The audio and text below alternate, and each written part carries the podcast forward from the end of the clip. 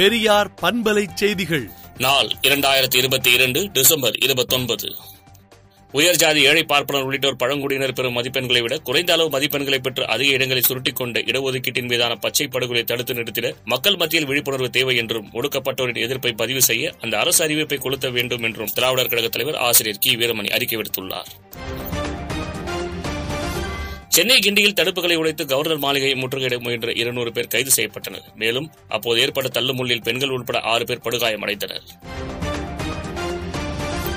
குறைந்த வட்டிக்கு கடன் வாங்கி தருவதாக கூறி பார்வையற்ற மாற்றுத்திறனாளிகளும் ஆன்லைன் மூலம் ரூபாய் மூன்று லட்சம் மோசடி செய்த வழக்கில் இரண்டு பெண்கள் உட்பட மூன்று பேர் டெல்லியில் கைது செய்யப்பட்டனர் திருச்சி மாவட்டத்தின் முதல் சிப்கார் தொழிற்பூங்கா வளாகத்தை முதலமைச்சர் மு க ஸ்டாலின் இன்று திறந்து வைத்தார் மாநகர போக்குவரத்து கழக பேருந்துகளில் பெண்களின் பாதுகாப்புக்காக தற்போது சிறப்பு வசதிகள் செய்யப்பட்டுள்ளன புத்தாண்டு கொண்டாட்டங்களின் போது நட்சத்திர விடுதிகளில் எண்பது சதவீத நபர்களுக்கு மேல் அனுமதி வழங்கக்கூடாது என்று தெரிவிக்கப்பட்டுள்ளது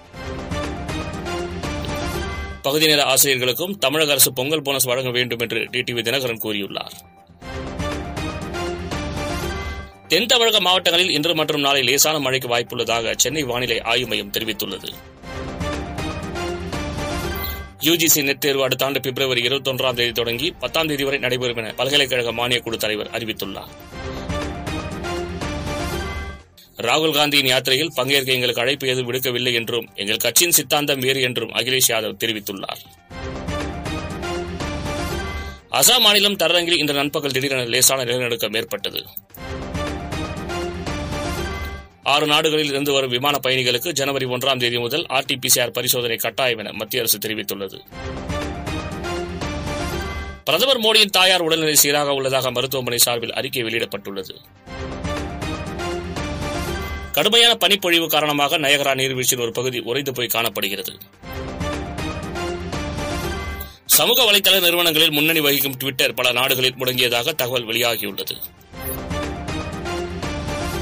பெண்களுக்கு கட்டுப்பாடு விதிக்கப்பட்டதை அடுத்து ஆப்கானிஸ்தானில் சில உதவி திட்டங்கள் தற்காலிகமாக நிறுத்தப்பட்டுள்ளதாக ஐக்கிய நாடுகள் சபை கூறியுள்ளது